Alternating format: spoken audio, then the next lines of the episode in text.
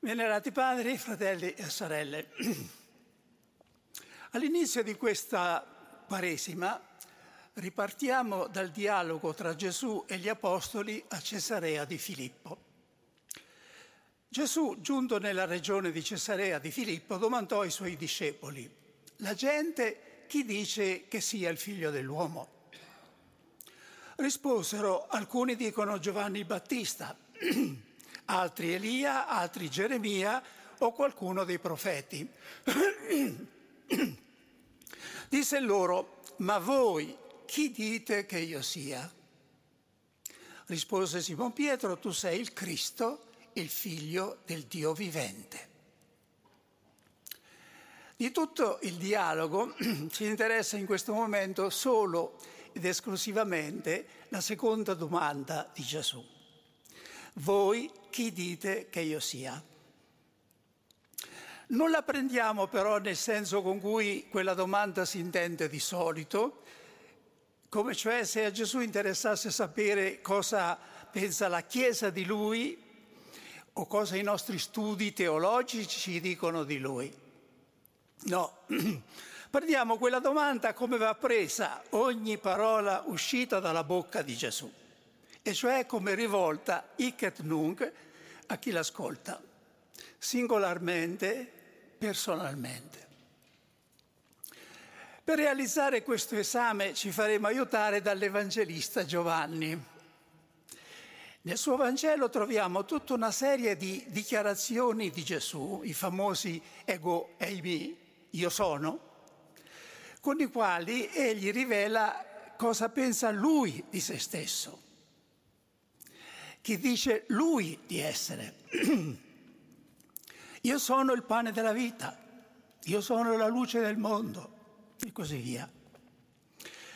Passeremo in rassegna cinque di queste autorivelazioni e ci domanderemo ogni volta se Gesù è davvero per noi quello che lui dice di essere e come fare perché lo sia sempre di più. Sarà un momento da vivere in modo particolare, non cioè con lo sguardo rivolto all'esterno, ai problemi del mondo e della stessa Chiesa, come si è costretti a fare in altri contesti, ma con uno sguardo introspettivo. Un momento allora intimistico, distaccato eh, da tutto, perciò tutto sommato egoistico tutt'altro. È un evangelizzarci per evangelizzare, un riempirci di Gesù per parlarne poi per ridondanza di amore, come dicevano le primitive costituzioni del mio ordine religioso cappuccino, come raccomandava i predicatori. E cioè per intima convinzione, non per assolvere un mandato. Iniziamo dal primo di questi io sono di Gesù, che incontriamo nel quarto Vangelo. Io sono il pane della vita. Ascoltiamo anzitutto la parte del brano che direttamente ci interessa. Gli dissero, quale segno tu compi perché vediamo e crediamo in te? Quale opera fai? I nostri padri hanno mangiato la manna nel deserto, come sta scritto, diede loro da mangiare un pane dal cielo. Rispose loro Gesù, in verità, in verità io vi dico, non è Mosè che vi ha dato il pane dal cielo, ma è il Padre mio che vi dà il pane dal cielo, quello vero Infatti il pane di Dio è colui che discende dal cielo e dà la vita agli uomini. Allora gli dissero, Signore, dacci sempre questo pane. Gesù rispose loro, io sono il pane della vita. Chi viene a me non avrà fame e chi crede in me non avrà sete mai. Una parola sul contesto Gesù ha in precedenza moltiplicato i cinque pani d'orzo e i due pesci per sfamare 5.000 uomini. Poi si è eclissato per sfuggire all'entusiasmo della gente che vuole farlo re. La folla lo cerca e lo ritrova dall'altra sponda del lago. A questo punto comincia il lungo discorso con cui Gesù cerca di spiegare il segno del pane. Vuole far capire che c'è un altro pane da ricercare, di cui quello materiale è appunto un segno. È lo stesso procedimento usato con la donna samaritana nel quarto capitolo del Vangelo. Lì Gesù vuole condurre la donna a scoprire un'altra acqua, oltre quella fisica che è disseta per un breve tempo. Qui vuole condurre la folla a cercare un altro pane diverso da quello materiale che sazia per un solo giorno. Alla Samaritana che chiede di avere quell'acqua misteriosa e aspetta la venuta del Messia per ottenerla, Gesù risponde sono io che ti parlo. Alla folla che pone la stessa domanda eh, circa il pane, risponde io sono il pane della vita. Ci domandiamo come e dove si mangia questo pane della vita. La risposta dei padri della Chiesa era in due luoghi o in due modi, nel sacramento e nella parola, cioè nell'Eucarestia e nella scrittura. C'erano, è vero, accentuazioni diverse. Qualcuno come Origene e tra i latini Ambrogio insistono di più sulla parola di Dio. Questo pane che Gesù spezza, scrive Sant'Ambrogio, commentando proprio la moltiplicazione dei pani, significa misticamente la parola di Dio che distribuita si accresce. Egli ci ha dato le sue parole come dei pani che si moltiplicano nella bocca mentre li gustiamo. Altri, come Cirillo Alessandrino, accentuano l'interpretazione eucaristica. Nessuno di essi però ha inteso parlare di un modo con esclusione dell'altro. Si parla della parola e dell'Eucaristia come delle due mense imbandite da Cristo. Nell'imitazione di Cristo leggiamo questo bel testo. Di due cose riconosco di avere bisogno, cioè di alimento e di luce. E a me che sono tanto debole, tu hai dato appunto come cibo il tuo santo corpo e come lume hai posto dinanzi ai miei piedi la tua parola poiché la parola di Dio è luce dell'anima e il tuo sacramento è pane di vita. Io non potrei vivere santamente se mi mancassero queste due cose. Esse potrebbero essere intese come le due mense poste da un lato e dall'altro del prezioso eh, Tempio della Santa Chiesa. L'affermazione unilaterale di uno di questi due modi di mangiare il pane della vita, con esclusione dell'altro, è frutto della nefasta divisione avvenuta nel cristianesimo occidentale. Da parte cattolica aveva finito per divenire talmente preponderante l'interpretazione eucaristica da fare del capitolo sesto di Giovanni quasi l'equivalente del racconto dell'istituzione dell'Eucarestia. Lutero, per reazione, affermò l'opposto, e cioè che il pane della vita è la parola di Dio, esso viene distribuito mediante la predicazione e mangiato mediante la fede.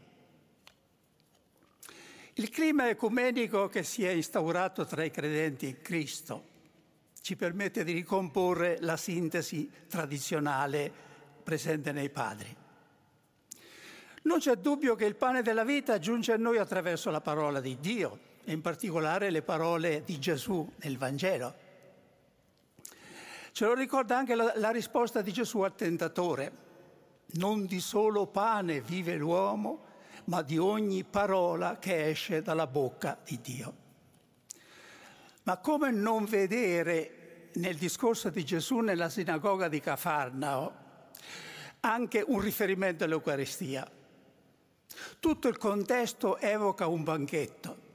Si parla di cibo e di bevanda, di mangiare e di bere, del corpo e del sangue.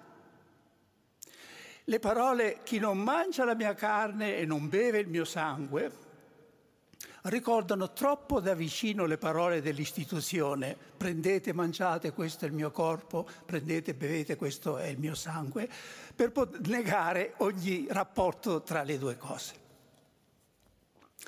Se nell'esegesi e in teologia si assiste a una polarizzazione e a volte dicevo anche a una contrapposizione tra parola e sacramento, nella liturgia la loro sintesi è stata sempre vissuta pacificamente. Fin dai tempi più remoti, per esempio da San Giustino Martire, la messa comprende sempre due, due momenti, la liturgia della parola, con le letture tratte dall'Antico Testamento e dalle memorie degli Apostoli, e la liturgia eucaristica con la consacrazione e la comunione. Oggi possiamo ritornare, dicevo, alla sintesi originaria tra parola e sacramento. In questa linea dobbiamo anzi fare un passo avanti. Esso consiste nel non limitare il mangiare la carne e il bere il sangue di Cristo alla sola parola e al solo sacramento dell'Eucarestia, ma nel, vederlo attuato in ogni momento e aspetto della nostra vita di grazia. Quando San Paolo scrive per me vivere è Cristo, non pensa a un momento particolare. Per lui Cristo è davvero in tutti i modi della sua presenza pane della vita. Lo si mangia con la fede, la speranza, la carità, nella preghiera, nella sofferenza, in tutto.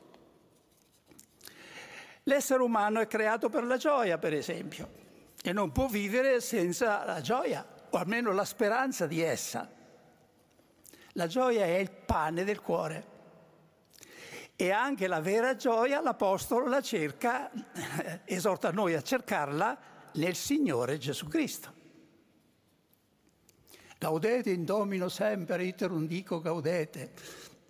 Siate sempre lieti nel Signore, ve lo ripeto, siate lieti. Gesù è il pane di vita eterna non solo per quello che dà, ma anche prima di tutto per quello che è. La parola e il sacramento sono i mezzi, vivere di Lui e in Lui è il fine. Come il Padre che ha la vita ha mandato me e io vivo per il Padre, così anche colui che mangia me vivrà per me. Nell'inno Adoro te devote, che ha alimentato la pietà e l'adorazione eucaristica dei cattolici per almeno cinque secoli, c'è una strofa che è una parafrasi di questa parola di Gesù. Nell'originale che eh, i miei colleghi sacerdoti ricordano certamente, dice, suona così. O memoriale mortis domini, panis vivus vitam prestans homini, presta me menti de te vivere e te illi semper dulce sapere. Che in italiano possiamo tradurre così o memoriale della morte del Signore, pane vivo che dà vita al mondo, fa che di te io viva e gusti la dolcezza che da te deriva. Tutto il discorso di Gesù tende dunque a chiarire che vita è quella che egli dà. Non vita della carne, ma vita dello spirito, vita eterna. Non è però su questa linea che vorrei proseguire il mio discorso nei pochi minuti che mi restano.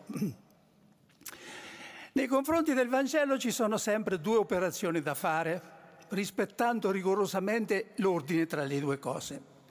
Prima l'appropriazione e poi l'imitazione. Ci siamo finora appropriati del pane della vita mediante la fede e lo facciamo ogni giorno quando riceviamo la comunione. Si tratta di vedere ora come tradurli in pratica nella nostra vita. Per fare questo ci proponiamo una semplice domanda. Come è diventato lui, Gesù, pane di vita per noi? E la risposta ce la dà lui stesso proprio nel Vangelo di Giovanni. In verità, in verità io vi dico, se il chicco di grano caduto in terra non muore, rimane solo. Se invece muore, produce molto frutto. Sappiamo bene a che cosa alludono le immagini del cadere in terra e marcire.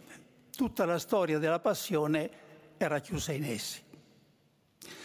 Dobbiamo cercare di vedere cosa quelle immagini significano per noi. Gesù infatti con l'immagine del chicco di grano non indica soltanto il suo destino personale, ma anche quello di tutti i suoi discepoli.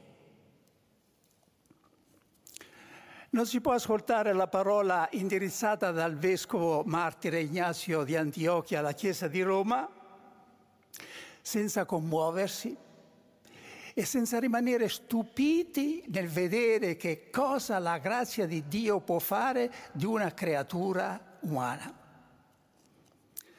Lasciate, scriveva, che sia pasto delle belve per mezzo delle quali io possa raggiungere Dio sono frumento di Dio e devo essere macinato dai denti delle fiere per diventare pane puro di Cristo. Pregate il Signore per me perché per il loro mezzo diventi vittima per Dio. Non vi comando come Pietro e Paolo, essi erano apostoli, io sono un condannato. Prima dei denti delle fiere, il vescovo Ignazio ha sperimentato altri denti che lo trituravano, non denti di fiere, ma di uomini. Dalla Siria fino a Roma, scrive, compatto con le fiere, per terra e per mare, di notte e di giorno, legato a dieci leopardi, cioè al manipolo di soldati che da me beneficati diventano peggiori.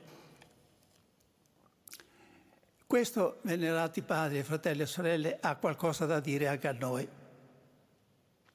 Ognuno di noi ha nel suo ambiente di questi denti di fiere che lo macinano. Sant'Agostino diceva che noi esseri umani siamo vasi di creta che si feriscono l'un l'altro lutea vasa que faciunt invicem angustias. Dobbiamo imparare a fare di questa situazione un mezzo di santificazione e non di indurimento del cuore, di astio e di lamentela. Una massima spesso ripetuta nelle nostre comunità religiose dice vita communis mortificatio maxima. Vivere in comunità è la più grande di tutte le mortificazioni. Non solo la più grande, ma anche la più utile, più meritoria di tante mortificazioni imposte da soli. Questa massima non si applica solo a chi vive in comunità religiose, ma in ogni convivenza umana. Dove essa si realizza nel modo più esigente, è, a mio parere, il matrimonio. E bisogna essere pieni di ammirazione davanti a un matrimonio portato avanti con fedeltà fino alla morte. Passare la vita intera, giorno e notte, facendo i conti con la volontà, il carattere, la sensibilità, le idiosincrasie di un'altra persona, specialmente nella società di oggi, è qualcosa di grande e se fatto con spirito di fede merita già la qualifica di virtù eroica. Noi però ci troviamo qui nel contesto della curia, che non è una comunità religiosa e neppure patrimoniale. ma di servizio e di lavoro ecclesiale. Le occasioni da non sciupare, se vogliamo essere anche noi macinati per diventare farina di Dio, sono tante.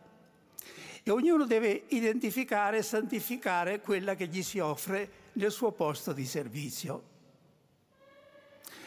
Ne nomino solo uno o due che ritengo valide per tutti.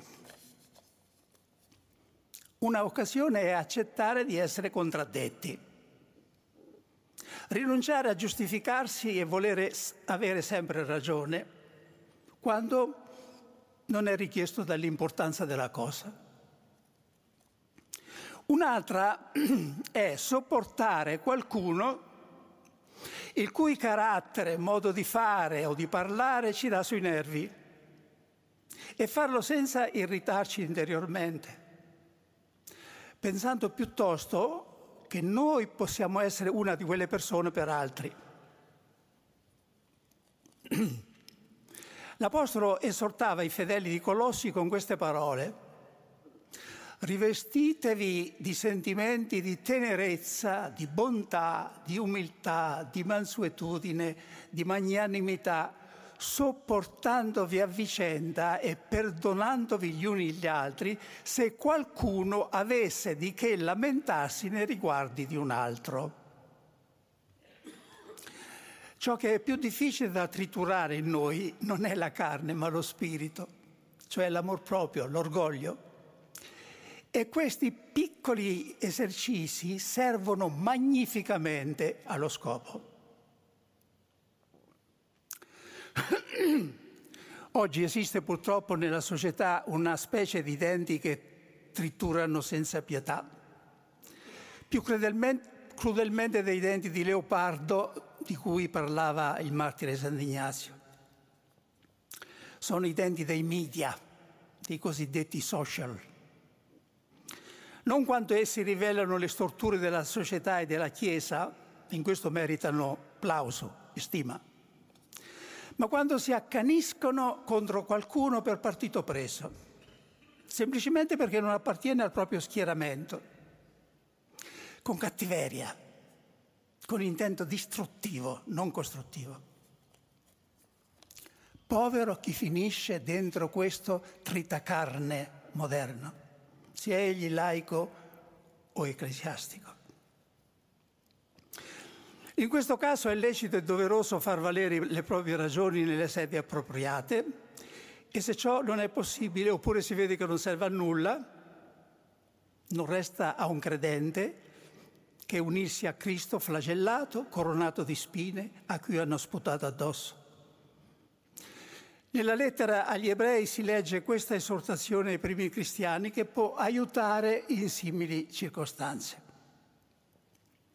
Pensate attentamente a colui che ha sopportato contro di sé una così grande ostilità da parte dei peccatori, perché non vi stanchiate perdendovi d'animo. Una cosa difficile e dolorosa al massimo soprattutto se ne va di mezzo la propria famiglia naturale o religiosa. Ma la grazia di Dio può fare e spesso ha fatto tutto ciò. Occasione di purificazione e di santificazione. Si tratta di avere fiducia che alla fine, come avvenne per Gesù, la verità trionferà. E trionferà forse meglio con il nostro silenzio che con le più agguerrite autodifese.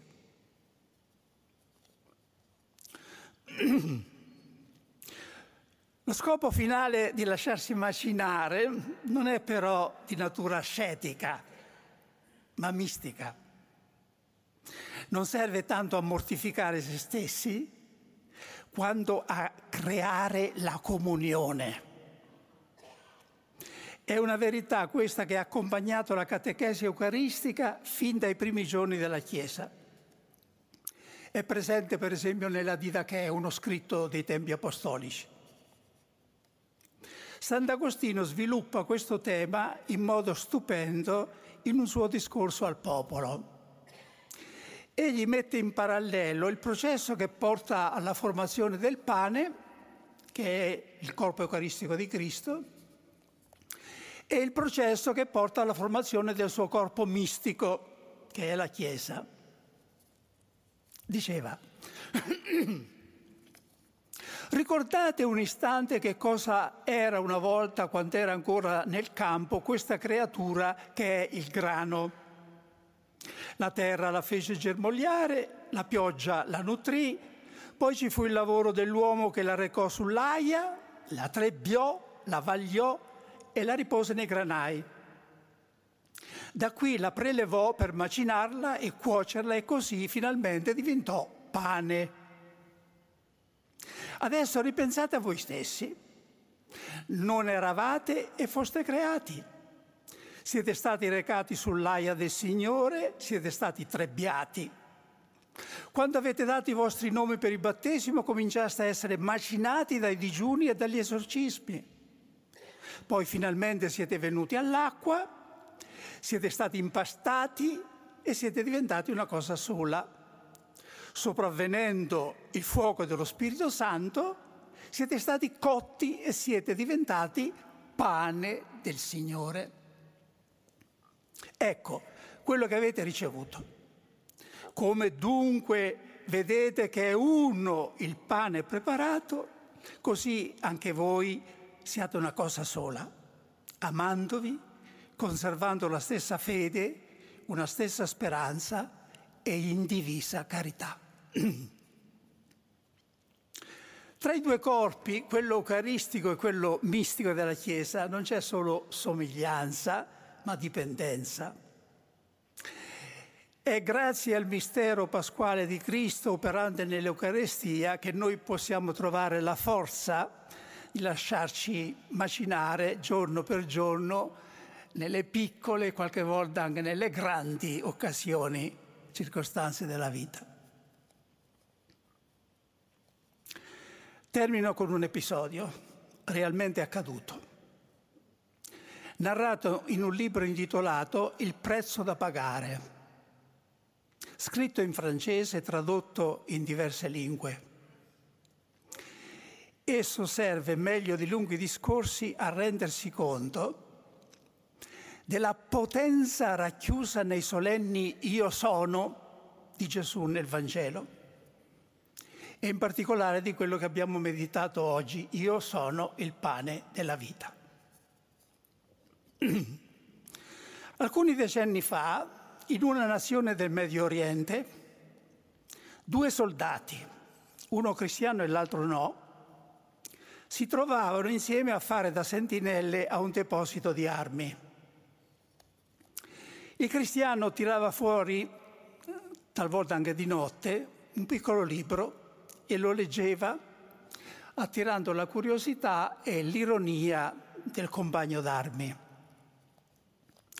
Una notte quest'ultimo fa un sogno. Si trova davanti a un torrente che però non riesce ad attraversare vede una figura avvolta di luce che gli dice, per attraversarlo hai bisogno del pane della vita. Fortemente impressionato dal sogno, al mattino, senza sapere perché, chiede, anzi costringe il compagno a dargli quel libricino che lui legge di notte. Si trattava naturalmente dei Vangeli.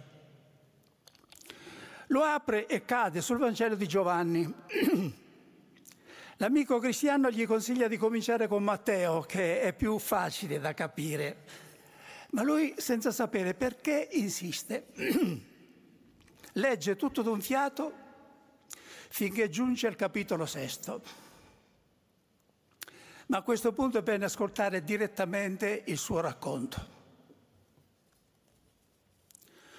Giunto al capitolo sesto mi fermo, colpito dalla forza di una frase per un attimo penso di essere vittima di un'allucinazione e rimetto gli occhi sul libro nel punto dove mi sono arrestato.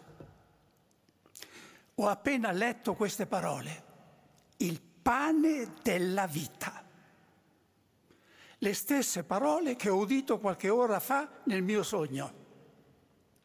Rileggo lentamente il passaggio nel quale Gesù, rivolgendosi ai discepoli, dice, io sono il pane della vita, chi viene a me non avrà più fame. Si scatena in me proprio in quell'istante qualcosa di straordinario, come un'esplosione di calore e di benessere. Ho l'impressione di venire rapito, portato in alto dalla forza di un sentimento mai provato una passione violenta, un amore smisurato per quest'uomo Gesù di cui parlano i Vangeli. Quello che in seguito questa persona ha dovuto soffrire per la sua fede conferma l'autenticità della sua esperienza. Non sempre la parola di Dio agisce in un modo così esplosivo, ma l'esempio, ripeto, ci mostra quale forza divina è racchiusa nei solenni io sono di Cristo, che con la grazia di Dio ci ripromettiamo di commentare in questa Quaresima. Nel nome del Padre, del Figlio e dello Spirito Santo.